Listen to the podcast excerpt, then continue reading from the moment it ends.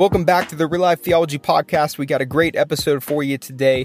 Vance Eubanks discusses how, in his ministry, he has led a ministry called Men's Encounter, a men's ministry that helps pour into and grow Christian men. He describes a men's event that his church does that is a life impacting event. So maybe you, in your church context, have thought we need to do more stuff with men, maybe have a men's breakfast or a men's retreat each year. This podcast will give you some great tools and thoughts to move forward in discipling the men in your church? A small community, kind of a bedroom community of uh, uh, Fayetteville. There, uh, Northwest Arkansas is kind of kind of famous a little bit just for the Walmart headquarters and all of that. Uh, so it's a very growing area. Um, love it there. Uh, I've not spent a lot of time up in this region, and this is kind of neat for me to have a chance to connect with people and uh, see a whole nother group.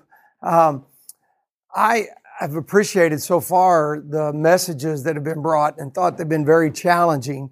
Uh, I uh, I think that uh, some of the some of the biggest, toughest, but some of the best days are out in front of us as a church. Would you agree with that? And what you've heard from that already, I I appreciate Renew and the work that they're doing to help make sure we stay on track. When uh, yesterday uh, picked up my packet and I found that they were giving out the book, The Master Plan of Evangelism. You guys, how many of you have actually read Master Plan of Evangelism before? Okay. Okay. Good. It's it. If you haven't read it, you need to read it. And uh, I had actually already brought my my old copy of it right here, uh, and I have chewed this thing up. And what now? Nobody can have this copy because I have Robert Coleman's signature uh, autographed actually in there. But I was thinking about when I was hearing some of the stuff that was being said there, I thought, man, this, this book has meant so much for me about men's ministry and about discipleship and a plan for being able to do that. And when I was hearing some of the challenges that were given out there today, I was thinking about some of the stuff that was in here. And so I'm going to read, just to get us started here, a couple of uh, excerpts out of Robert Coleman's Master Plan of Evangelism. And he walks through eight, eight parts of this, and one of them is consecration. They've got to be consecrated. He says this, we must learn this lesson again today. There can be no dilly-dallying. Do you love that word? No dilly dallying around with the commands of Christ. We are engaged in warfare, the issues uh, of which are life and death. And every day that we are indifferent to our responsibilities is a day lost to the cause of Christ. If we have learned even the most elemental truth of discipleship, we must know that we are called to be servants of our Lord and obey His word. It is not our duty to reason why He speaks as He does, only to carry out His orders. There's no place in the kingdom for a slacker. Tell us what you really think. For such an attitude only precludes any growth in grace and knowledge, but also destroys any youthfulness, usefulness on the world battlefield of evangelism. I love that. Man, there, there's a call. Again, I think that it's for us, the need is here for us to step up to the plate, and especially for godly men. godly men. Man, I'm talking to a group of men. We didn't let any ladies come in, or at least they didn't sign up. I would have let them come in, but hey, it's a call for godly men to step up to the plate and to, to quit dilly dallying around with our lives. Man, there's a there's a kingdom focus and a laser focus that we're going to have to get. Now, that is that being said, let me read another section here. He talks about reproduction. You know, as he gets to the end of the book, he talks about reproduction you know, uh, Dawson Trotman. Anybody know who Dawson Trotman is? Man, the Navigators, start the Navigators. He wrote a little book. Look it up online, little bitty book. You can look it up. You can get the PDF of it. Doesn't cost anything. Called Born to Reproduce. Born to Reproduce. When I was 21 years old, I was uh, my first full-time ministry just out of Bible college uh, in Hot Springs, Arkansas. And uh, man, I read this little little pamphlet book of his called Born to Reproduce, and it just struck a chord in me that oh my goodness, we, we have to reproduce. We, we have to keep carrying on this message. And he asked a simple question in that book Who's your man? Who's your man? Just one, one question. Who's your man? And it struck me. Well, I, I'm doing church. What do you mean? I got a lot of men. I got a lot. And he said, No, no. Who's your man? I mean, who is it? Who's the one that you're going after? And from that point on, I was 21 years old. I said, you know what? I got to find somebody to start meeting with and start discipling. You know, I mean, there's more to it than just doing the preaching at church. And so I, I, started meeting with three guys. I call them said, Hey, and I like, I'm an early morning riser. So everybody that meets with me, I make them come at six o'clock and, uh, and started meeting with, uh, uh, Bill and Tony and, uh, Bill's brother, uh, Russ, uh, eventually wanted to come, but Bill's brother Russ was an alcoholic. And, um, Russ had been having a, having a little bit of a tough time. Russ ended up, uh, Russ ended up having a wreck and uh, drunk, had a wreck, broke his leg, uh, and uh, lost his job, all this. And Bill said, Do you think Russ could come? And I go, Well, yeah, sure. And then Russ, I called him, Hey, you want to come? Yeah. And he just, he was kind of this, kind of, I don't know, he wore little bitty glasses, and long hair, and kind of, Yeah, I guess so. You'll have to come get me. I go, okay. Well, he lived like 15 miles out of town. And so to get there at six in the morning, you know, okay, get up, drive and get Russ and bring him back into town. Man, the beautiful thing on that, I got to baptize Russ, you know, with the, and he, he, his had leg in a cast and he goes, I don't care, get it wet. Baptize him, met with them for three years together, together. And years later, Russ is an elder at the church in Hot Springs, Arkansas later. But you had to find your man. Had to find your man. And I would say since I'm 21 years old, there has not been a season where I haven't met with, with other men. Make that intentional about I'm going to do something with other men on a, on a, and usually I'll have, it's, it's usually three more that I'm going to do that with. I think you need three. Usually it's a good cord there. But do something. What are you doing? Because here's what it says. Okay. And I don't know what page number it is in your book if you want to look it up, but it's under the reproduction part. He says this when we realize that evangelism is not done by something, but by someone. It is an expression of God's love, and God is a person. His nature, being personal, is only expressed through personality, first revealed fully in Christ, and now expressed through His Spirit in the lives of those yielded to Him. Committees may help to organize and direct it, and to that end, they certainly are needed. But the work itself is done by people reaching other people for Christ. That is why we must say with E.M. Bounds that men are God's method. Did you catch that? Men are God's method. Until we have such people imbued with His Spirit and committed to His plan, none of our methods will work.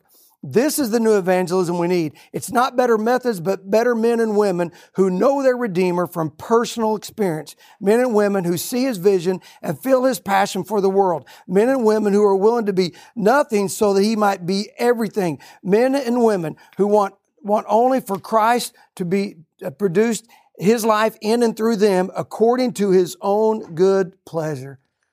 We need godly men. Give me an amen. amen. And that's what he's calling for. And I, I, I've just been captured by that. And, and God, for some reason, in, in my, in my life, um, just particularly has allowed me to have, have a work with, uh, men uh, to be able to have some, some growth with that. What I'm going to talk to you today about, um, let me let me say a, a, a, couple things. One, back in 2010, uh, man, I was looking at our men's ministry, and I'm going, man, what are we going to do here? You know, I've, we've had we did men's fraternity. Anybody done men's fraternity? That kind of stuff. That was back in the day. Good stuff, man. We ran that, ran through that cycle, and then we have our Saturday men's breakfast. Saturday men's breakfast, man, that's good. We'd have beast feast. Anybody ever do beast feast? You know, I mean, I've eaten moose and rattlesnake. I've done all that. You know, get guys in, give away guns, give away. We're in Arkansas. We can do that. But you know, we do all we do all those things, and man, those are all just those are good. Those are good for a hook. You know, hook, hook. But they didn't lead anywhere. I never went anyplace after that. It was like, yeah, fun, good guys got together, bump chest, that's good but there was never anything very much past that. So I was kind of searching, what are we going to do? What are we going to do? And so um, I uh, had a friend of mine. I was up in up in Joplin, Missouri, uh, actually uh, at the home of Matt Proctor, uh, Ozark Christian College uh, president. As trust, I'm a trustee. We're at I sitting at a table, and I'm talking to this other trustee who goes who went, was an elder at Christ Church at Oronogo. Anybody know that nice big church up there? Anyway, I said, Hey, I hear you guys got some great men's stuff going. What do you know about it? He's an elder. He goes, I don't know. he goes, call this guy named Adam Scooty and see what he's doing. He's on our staff and he's a guy heads that up. And so I called this guy named Adam Scooty and I said, Hey, I hear this thing you have for men. I want to learn more about men's ministry. Could you, could you tell me about it? He goes, come up here and we'll have coffee. And, and I go up there and he starts telling me about this thing called men's encounter. And I said, okay, this is exciting. I want to do this. I want to do this. And he goes, no, Vance, you can't. I go, I can't? He goes, no, you have to come to men's encounter for Vance. I go, what do you mean? I, am you know, I'm a preacher. I got, I need a men's ministry. Is what I need. I need, we need something where we can get men excited. To do. He goes, no, you can't do that. I go, goes, you come for Vance. And I go, okay.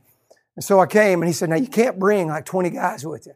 So there were five of us in 2010 that attended our first men's encounter with uh, the church, Christ Church of of Oronogo, and and that began the journey for me of changing how I thought about how we do ministry with, with men and, and it would be ministry in general and even change me completely. I'll come back to that here in just a minute. Let me put pause on that for just a second now. I think you're probably here because you've been in a similar place that I've been. Would that be correct? And I would even just guess when this thing kind of filled up, I kind of thought maybe five guys would show up, you know. This thing kind of filled up. It just made me think, man, these guys understand that we're in a culture right now where we need to do something with our men and we need to get on it right away. The, the men are, are in, in a crisis. I mean, defining manhood, what that is, men who are battling with mental health issues that are just as real inside the church as anywhere else. You know, men who, who don't have genuine friendships and they're trying to figure out how to, how to find mentors. And, and you understand. I, I don't know that I need to you know, try to convince you that there's a, a crisis for, for men. It's real. And that the church has to grab a hold of something here to help men get, get, get there. And it's got to be something different than just a men's breakfast. And I'm not against men's breakfast, man. Sausage, we, we, have the best sausage gravy in Arkansas. I love it. And it's great. But Don't, don't, don't hear anything negative on that, okay? But, but it's got to be, got to be more than that. And so, what I'm going to talk to you about today isn't men's ministry so much as I want to talk to you about discipleship. Because when I look at Jesus, honestly, I don't think Jesus had a men's ministry. Jesus had a discipleship ministry. And so it wasn't just a little program over here, it was about making disciples and that that was his real goal is to i've got to make disciples jesus was really about transforming men building them into disciples who would make disciples which is what we're talking about the whole thing we're talking about with renew and what what has to happen inside of the body of christ is we can't just try to build church We need to make disciples. You know, I heard a guy say to me, it's Adam Scooty, actually, the guy that helped first started me on this journey as a mentor for me. Said, you know what? He says, you can have church without making disciples. But if you make disciples, you will have church. And I, I just know I grew up in an era of church growth. Um, I, I, got my buddy Jeff Kuhn right here, man. We went to Bible college together from Arkansas, another Arkansas boy right there. But we grew up in an era of John Maxwell, and we grew up in an era of, of the structure and all of that to build, build, build, build, build, build, build big church. But I'm not sure that I learned about discipleship. Now, I think I was doing some back in the day when when I when I started going, I got to meet with men, I got to meet with men, I've got to do that. I, I think I understood some of that but I, I don't know that I had it really in my head about what needed to happen. Because I think there's a difference. See, when you do all just the little events, to me, there's a difference between catering to men and challenging men. And a lot of the church growth and all this kind of stuff that we do to pull people in is a little bit of catering more than it is challenging. And I just believe that men are sitting there waiting right now. I think we've got a generation coming up going, give me something more. man, I've, I've won at every video game I could possibly win at, or I've, you know, I've watched every sport I could possibly watch. And what, what, there's got to be something more. And I believe that there are men who are ready for a challenge and there need to be, and there's got to be people who are ready to be able to, to do that. And so, so with that, again, I'm afraid that when you leave here today, I want you to know I'm not going to hand you a package and go, okay, go do this exactly. Uh, because that's, I, I, I, just don't have a package to hand you. I can, I'm going to describe something to you and then I'm going to give you an invitation. And if all of you take me up on it, I'm a little bit scared, but I'm going to give that to you. So, so I, I want to be sure that you know that so that you're not, not, uh, disappointed here when, uh, when, when we get finished with all of that. Okay. Let me, let me go, go back to, to, uh, uh, 20, 2010 there for just a minute. Uh, I went for myself to, uh, that first men's encounter and God started doing a work inside of me to be able to help me understand a process for being able to help men move from an experience with Jesus to an encounter with Jesus. Let me give you a little bit uh, what I would consider maybe a biblical example of that. The Apostle Peter, if you look in uh, uh, John uh, chapter chapter 1, I think it's kind of interesting the progression of, uh, of, of, Simon Peter in his relationship with Jesus Christ. And uh, we can all relate to Peter, can't we? I mean, we most of us can. I mean, I, I, we, did, we just know he's kind of a bonehead at times, doesn't he? I mean, he had his highs and had his lows, and uh, that kind of reminds me like uh, Steve Steve Brown, uh, the preacher. You know, uh, he, he he said he had a lady say to him one time, "I like you." You know, all the other preachers we've had uh, admitted that they were sinners, but you're the first one that I actually believed. well, hey, I know I know I'm in a room full of sinners right here, and like the Apostle Paul, chief of sinners. But I'll go back to what, but that's who God chose to use to take us, and so He takes a bonehead like Peter and uses him. In John one, you have his brother Andrew who who meets Jesus. And, and then it's, it's real interesting. He, Andrew, uh, in, in, chapter 1, verse 40, says, Andrew, Simon Peter's brother, was one of the two who had heard what John had said and who had followed Jesus. The first thing Andrew did was to find his brother Simon and tell him, We have found the Messiah, that is the Christ. And he brought him to Jesus. I've underlined that. And he brought him to Jesus. That, that Peter's introduction to Jesus was by an invitation of another man. Peter's introduction to Jesus was by an invitation from another man. It happened to be his brother. But I want to I'm going to come back to that here in just a minute. But at that point in time, and and and so so Jesus looks at him and, and says, You're Simon, uh, son of John. You'll be called Cephas, which translates as Peter, rock, you know, little rock. You know how that is. That, what that what that's talking about there. But we don't have a lot more right then. But it seems like right at that point that Peter is kind of this guy who's had an experience with Jesus, a little bit of a seeker. I mean, there are a few other events that happen in there. Even heals his mother-in-law. We assume Peter was happy about that. But uh, the the he has some experiences with Jesus up to this point, but but life hasn't dramatically changed yet. But go over to Luke chapter five. In Luke chapter 5, you got Jesus there at the uh, Sea of Galilee, people crowding all around him, listening to him speak. Uh, he saw at the water's edge two boats left there by the fishermen who were washing their nets. He gets into one of the boats, the one belonging to Peter, Simon Peter, Simon at that time. He gets into his boat and say, Hey, can I use this? And he gets out there and he starts teaching.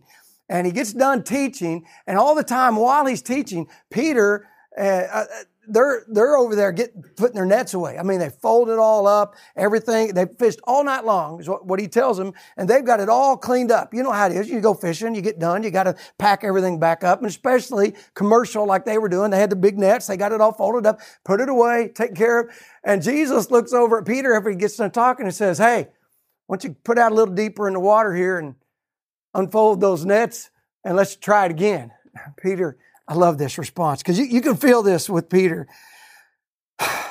Master, we've worked hard all night and haven't caught anything. Can you feel that? Like, oh my goodness, really? You want. Listen to this next line though. But because you say so, I will let down the nets. But because you say so. Man, there's a phrase I'm trying to get my head around, trying to walk out in my life, trying to, to be obedient. I mean, everything you've heard already, even this morning, just these guys, the challenges of like Shadonka and what he, the challenge he brought there, we're going to have to uh, adopt a mentality of not, be- well, because I feel like it, but because you say so. Because you say so.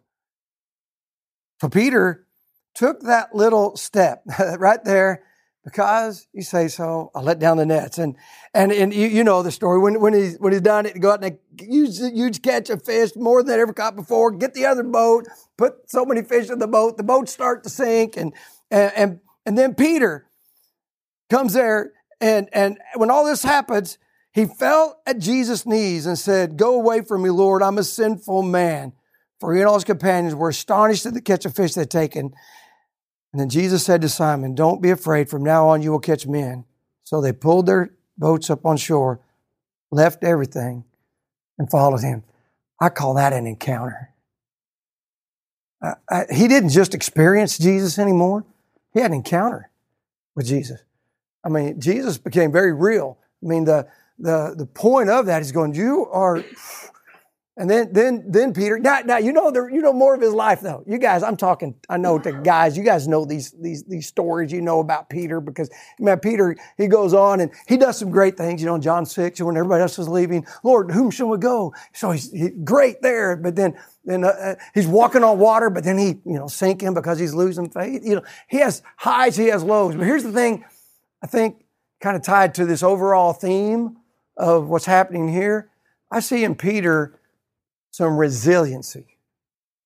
He had his highs and he had his lows, but he hung in there. He was resilient. I just try to think, you know, what does resilience mean? Resilience to me is like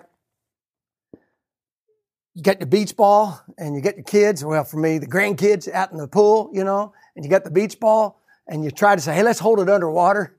And you hold it, but when you let go, what happens? Comes back up. To me, resiliency is ability to bounce back. And I think the reality is, as Christian men, we're going to take a lot of hits. It's already been said this morning. We're going to take a lot of hits. To be resilient, resilient is we're going to bounce back. And you've got Simon Peter here, who I think was resilient because he took a lot of hits. Some of them were brought on him. A lot of them he brought on himself. But he kept coming back. And it's messy. Messy. If you're going to be working with men and you're going to be helping them to grow as disciples of Jesus Christ, man, I wish I could tell you they're all just going to line up and say, hey, we start a class next, you know, in September, jump in that 13 week class and learn everything you needed about Jesus and you'll be obedient all the way. You know, it doesn't happen that way at our church. You know, I can't get there. And man, and then he, he, took off and he's over here messing with things he shouldn't mess with. And he's doing this and he's, and then you, they go in the ditch. You got to get them out of the ditch and you bring them back. It's messy. Messy. If you're going to decide you're going to help people walk with Jesus, it's just going to be messy. Accept that. And for Peter, it was messy discipleship, if you would, on how all of that how, how all of that worked there. Now, with that, let me move on. So now I'm going to go back. Let me go back because Peter's kind of my example there that I want to come back to. Let me go back to, to 2010. 2010, um, myself and four other guys from our church attended uh, men's encounter uh, with the Christ Church of Oronogo. We went to Camp Barnabas up in Missouri, and uh, uh that encounter for me shifted something inside of me to understand, first of all, the big theme of encounter is freedom, my freedom in Christ, Galatians 5 1, and living not out of, out of religion, uh, or works, but living out of the empowerment of the Holy Spirit, giving me the freedom. And that's the big theme of what we want to, we'll talk about with Men's Encounter. What is Men's Encounter? It's a weekend that we get away. You start on a Friday night and it goes all the way till Sunday afternoon. It lasts that entire weekend. We do that. Um, we do two men's encounters a year. We do one in February and one in August. Um, when it starts on, on Friday evening, I mean, we, we get the guys at our church and we're gonna, we're at the very beginning. There's a lot of behind the scenes work and there are things that happen for encounter I can't tell you about because I want you, I would want you to experience it for yourself. So I'm going to give you kind of some big picture stuff there. Um, we, uh, cover 14 areas of a man's life. In 14 areas, uh, we're going to do four things repeatedly with that. We're going to have worship, we're going to have a testimony, we're going to have a teaching, and we're going to give a reflection time. 14 areas. It starts on Friday night with repentance. And there's a pattern to this. And I've watched it. I mean, again, I've, I, have i have done like 25 encounters and I've watched it happen over and over again and there's a pattern to it. You start with repentance and you get guys to understand I got junk in my life. And so we start out there. Um, we move to Saturday morning, free from the past. We help men understand. And there's a moment that happens on Saturday morning where I have watched God work over and over again for men to understand for the first time that I can be free from the guilt of my sin through the cross of Jesus Christ. Can I get an amen? amen. Don't you want men to know that? and that, that happens there. Then you move to forgiving others because unforgiveness in your own life is what, what drives people to so much of their, their bad behavior in their life is resentment and pain from unforgiveness. So we deal with forgiving others. Then we're going to talk about making Christ the center of your life. Then we're going to talk about true worth.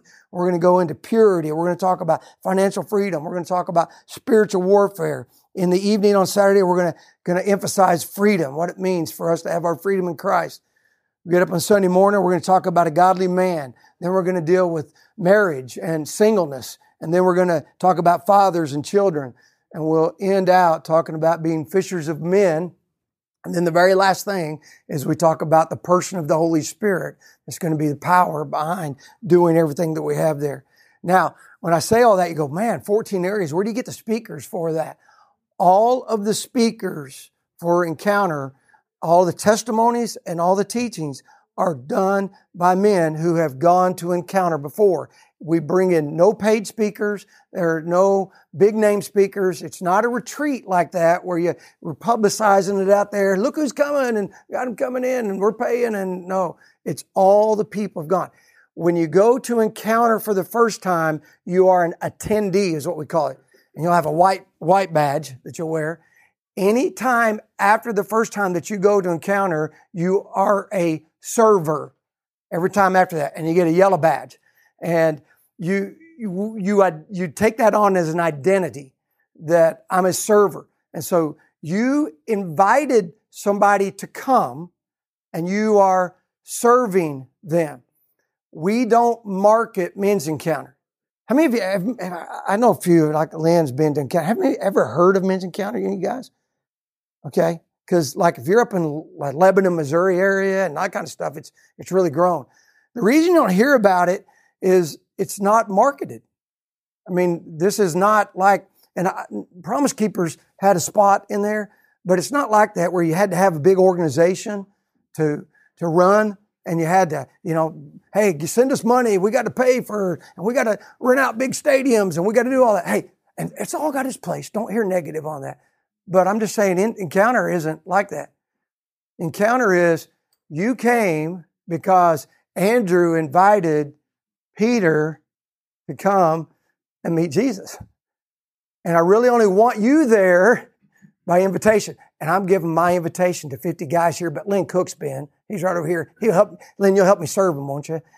Okay.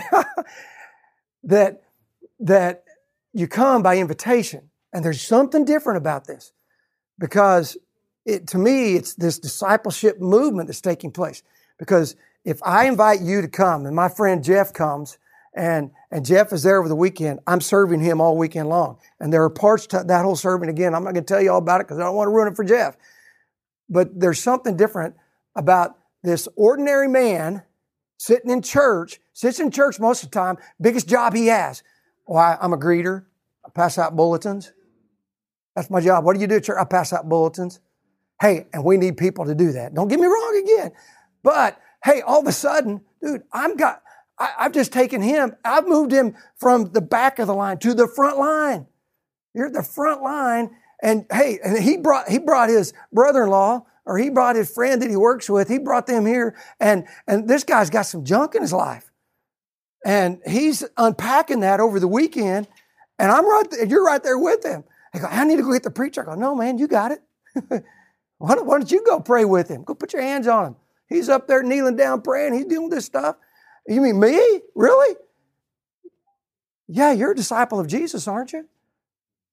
Go and moves them to the front line. And so we, we work out the weekend. Now, hey, I, how many preachers do we have in the room here? You know the hardest people I ever get to come to encounter? Preachers. I can't be gone on Sunday. Uh, Sunday morning, I don't know. Hey, man, it's just I'm so I'm a little bit of chastising us preacher guys. We, we got to get serious about it. Being disciple makers ourselves. Like I said, I I can't. I know I know there's a lot to run to run the show of church, manage all that. We our church is about 800. I mean, there's a lot to manage. We got 12 people on staff, and I got a lot to manage there. But I can tell you what, for me, the biggest thrill I get, and where I see real growth in my own life is when I'm sitting there with this guy doing it. That's when it really, really happens in there. Okay, so so you have encounter, you have the weekend, you finish it, you follow it up with seven weeks of post encounter. And so if I invited Jeff to come, and this is messy and it doesn't work out as nice and neat as I'm getting ready to say it, okay? But I want to go walk through seven weeks of post encounter with my buddy that I brought. You think things don't start to happen? And I'm going to tell you what happens over the weekend of encounter is so raw and so real that what we've discovered over the 13 years I've been doing this, what we've discovered is that it's almost like being in battle where you connect and relationships that would take you months or even years to be able to build, all of a sudden, because it's so real.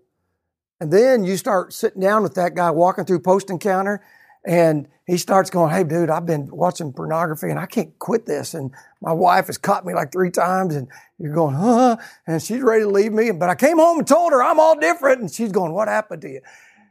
We try to always say at the end of encounter, under promise, over deliver. But then but then you're the guy working with that guy. Again, moved up there to the front line. And it's messy. And, and he's going to do great for the first three or four weeks after encounter. and then you got to be calling him, Where are you? I'm missing you. And I start moving back. We try to accomplish, and I, and I stole this, okay, out of uh, real life discipleship right here. Okay. You guys familiar with that? You guys know all that stuff. I kind of modified this a little bit for what we want to see happen after encounter. That that every guy needs to have new truth, new truth. They have to have new habits. They they've got to have new friendships, and they got to have a new purpose. If they don't, where are they going to go back to? Truth, not truth, but the old way of thinking. They don't get new way of thinking.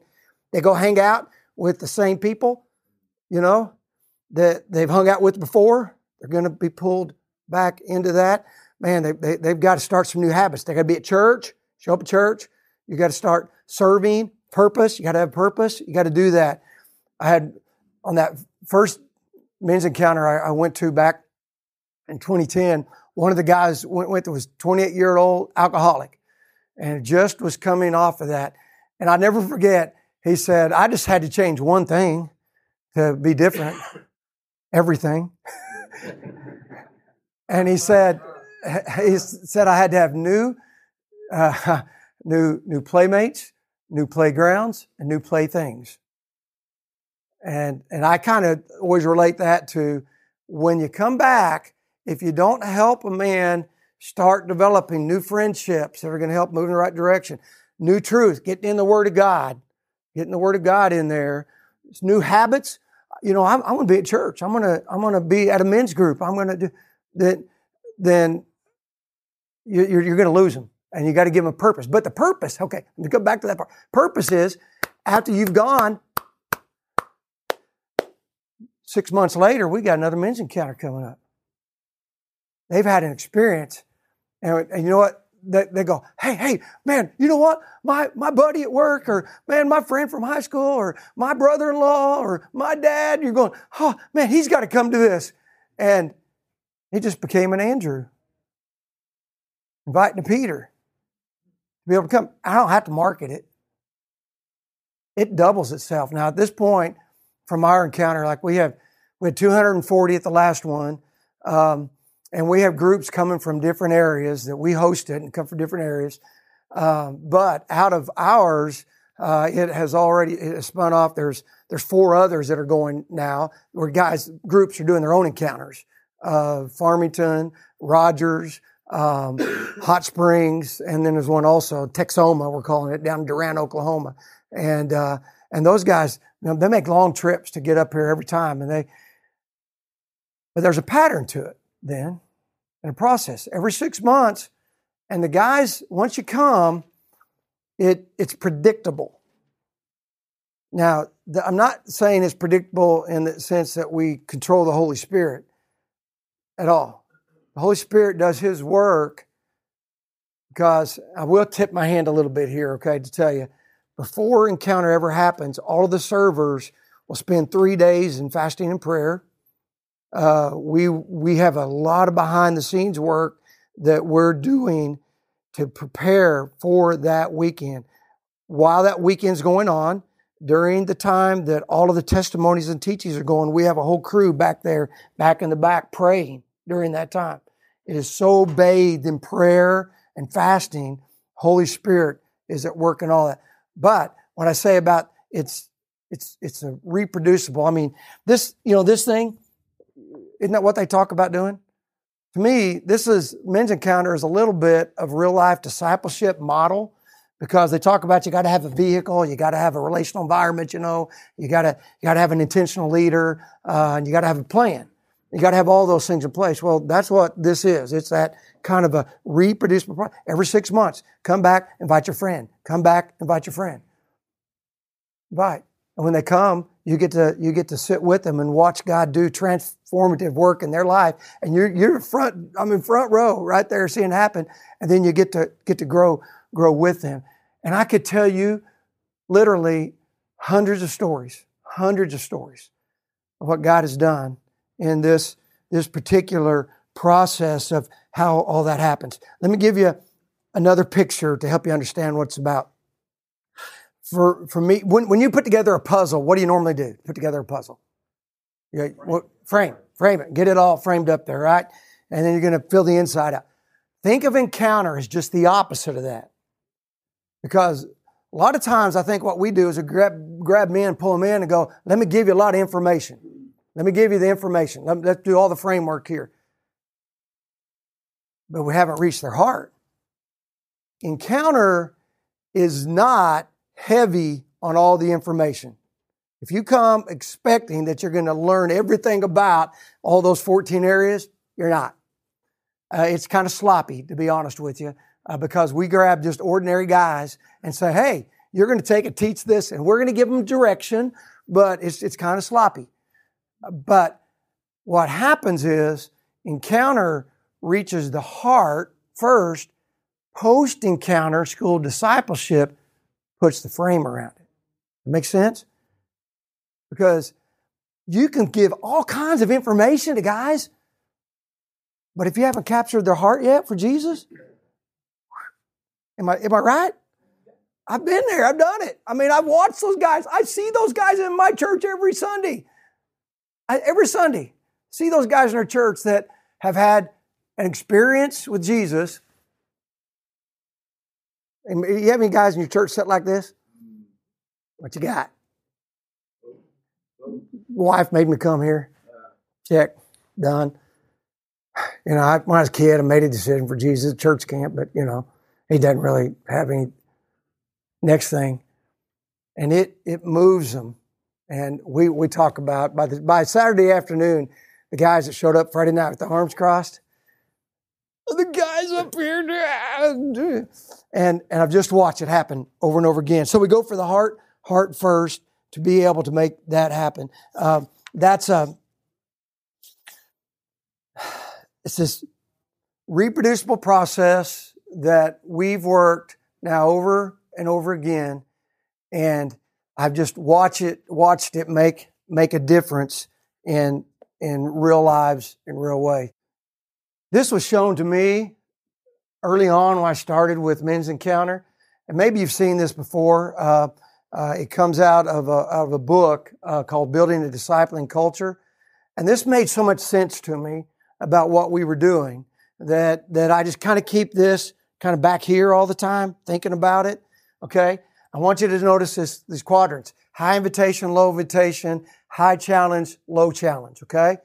And so you got a quadrant here, and I have a few sheets, handouts that have somebody you want those. Here's what a lot of seeker church, high invitation, low challenge, consumer culture.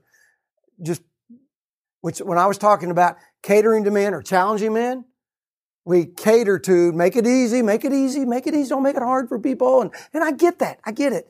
But you, what you win them with is what you got to keep winning them to. Win that. Okay. Okay. Low challenge, low invitation. We got a lot of churches dying dying churches. In the state of Arkansas, man, we got dying churches all around. Just watch them because nobody, nobody cares, no challenge, no invitation. They become apathetic there on it. Over here, you have the high challenge, low invitation, and this is this discouraged culture. Here's here's what I call that. That's when the church staff does all the work.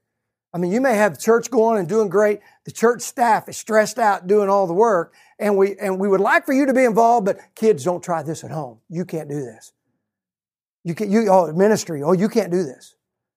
Uh, it's not for you. So it's it's a high challenge, but we're not inviting you in. You get get what I'm saying with that.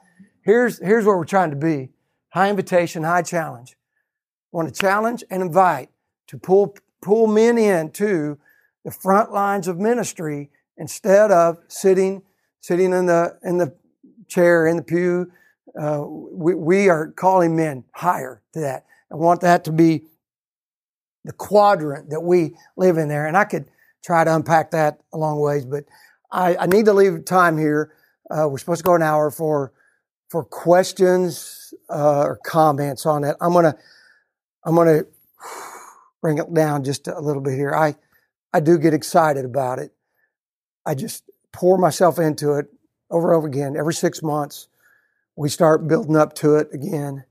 And I, just interestingly enough, I mean, even this morning, had a had a gentleman who just sent me a text. Said, "Man, you can't believe how my life is different because of the ministry. Doesn't go to our church, goes to a, a, a church up in uh, another community, but he's worked through Men's Encounter, and he's become one of the leaders. He just sent me a text, just randomly. I, and I got another one the day before. Hey, you don't, you can't understand what this has done for me.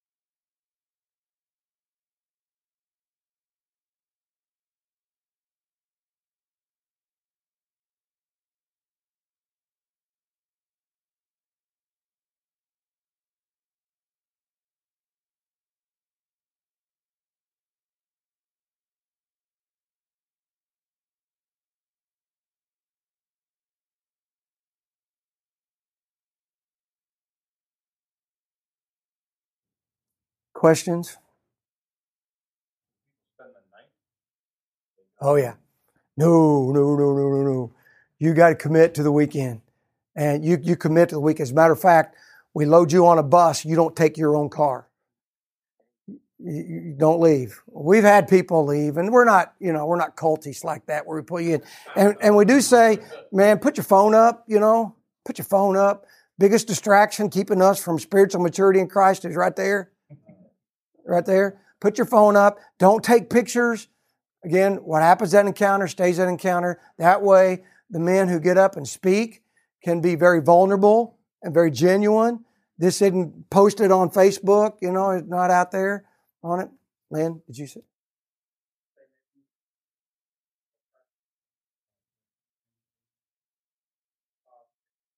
We charge $100, money back guarantee. Got a, got a guy, one of our guys says, if you, I'll, I'll promise you, I'll give you your $100 back.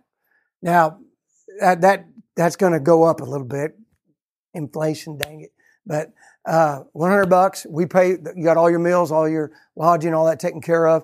I know the group down in Texoma that's doing theirs, they had to do 150, a little bit more, but we make sure everybody goes. I mean, by the at, during the weekend, we take up an offering to help cover for other guys to be able to come, and uh, I, we have no trouble scholarshiping and making sure everybody can get there. Yes, sir. We're a church camp uh, over in Siloam Springs, Arkansas, and we do like we do like to have a place where we have big meeting area and cabins where we can have anywhere from ten to twelve guys in a cabin. And there's some experiences at the cabin level where you connect in there together. And so it's a church camp is the venue we're usually using.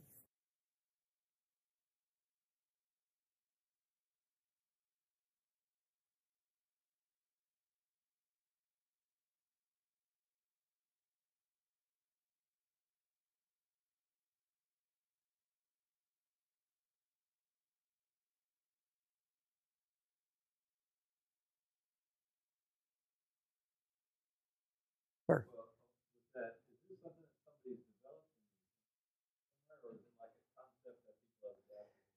From what I've investigated on it, South America, started South America, okay? And in South America, they, they kind of put this rhythm together, this pattern of this, went up to California, and my friend Adam Scooty, who was in California, came to Christ, had an encounter, decided to go to Ozark Christian College in Joplin, Missouri, came out there, finished that, went to work at uh, Christ Church Oronogo doing men's discipleship ministry, called his buddies in California, hey, could a couple of you guys come out? They paid their own way, came out, helped him put on the first encounter back, I don't know, 2007, 2008, something like that, and started there. And then it, again, if you go up and you can look online, there are like a group in Lebanon, Missouri that has kind of formalized this a little more, and they're doing encounters, and, and there are women's encounters also, but they've kind of formalized it. I tend to kind of keep it at local, again, kind of under the radar with that. Did I answer that question?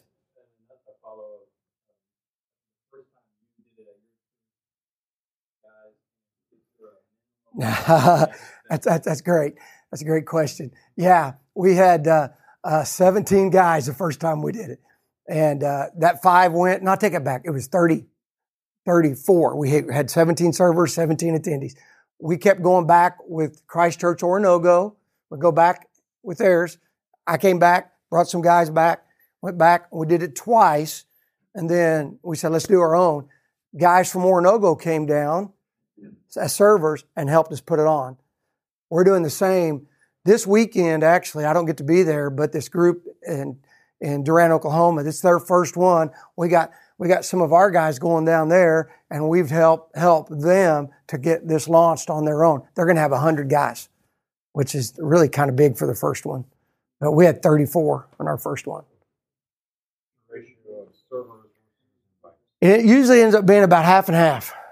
Yeah, and um, I, and the, the, reality is we've, we've tried to go, we've tried to say early on, we are going, well, if you didn't invite somebody, you can't come back as a server. But here's the reality. Even though they came to encounter, they had six months of working hard. They're not fully grown yet. and they still need more. And sometimes going back is a jump start in your spiritual walk. And it is for me every time I go, because every testimony and every teaching, it's different every time you go. Because you got a new guy gives up and gives a testimony. You don't have the same guys giving it. It's different every time uh, because you got a new story to tell from a guy from six months ago that said, "Look what God did in my life." Yes, sir.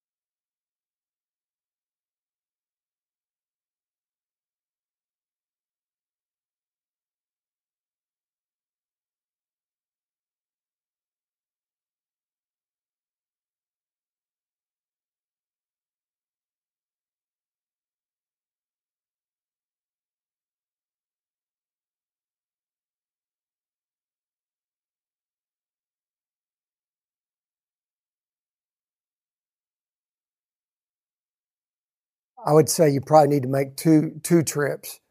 You got to come. I don't. I my experience has been there's a lot of machinery behind it, and that you come experience it for yourself. Don't experience it for I got to take this back, and I want you to take it back, please. But you got it's got to capture your heart. The only reason it works is because it captured you. You know what I mean? You, you won't have the energy to do this. It takes a lot of work.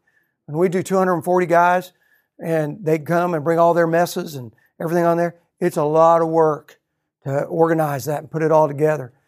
You won't if it, you, if it doesn't capture you. So you bring it, come back second time, serve some guys and watch what it means to serve, not just to be you. You can't know what it means to serve until you come back the second time. Then you got to serve the guys. Then then you probably, even the third time you come, then you do some more. And I wish I had an answer on whether there were some up here in this region or not there.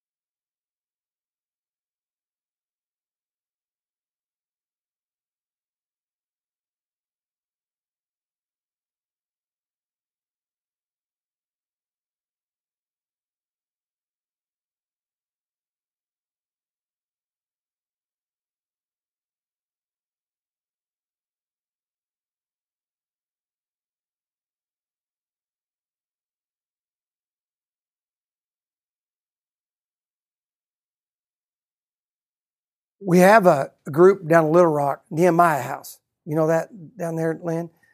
This group that now started coming up here with us, and many of the guys are uh, recovering addicts and and have just and um, man, they come up and and we just embrace them. And man, they've just it's been this big jump for them to be able to be a part of it. And they they all live in the same place. It's really been cool to watch how God has used that. One of our guys, he we started usually what we used to do is we would say, "Hey, you accepted Christ. When we get back to the church, we're gonna you're gonna be, get baptized." But one of my guys, he said, "Hey, man, I've got this tank I'm gonna carry with me in the back of my truck." and we're going to stick that thing out there. And if there's some of these guys, and especially some of these guys from Nehemiah House who that becomes their family, they're ready right there. But we have, we'll have, you know, 20, 30 baptisms at the end of an encounter. We so appreciate you joining the Real Life Theology podcast hosted by renew.org again today. We just invite you to grab your tickets to the 2024 National Gathering in Indianapolis if you haven't done so yet. It's going to be a great time with really good speakers and a lot of great content, just like you've heard today. So we just invite you to grab your tickets today, and we'd love to see you there.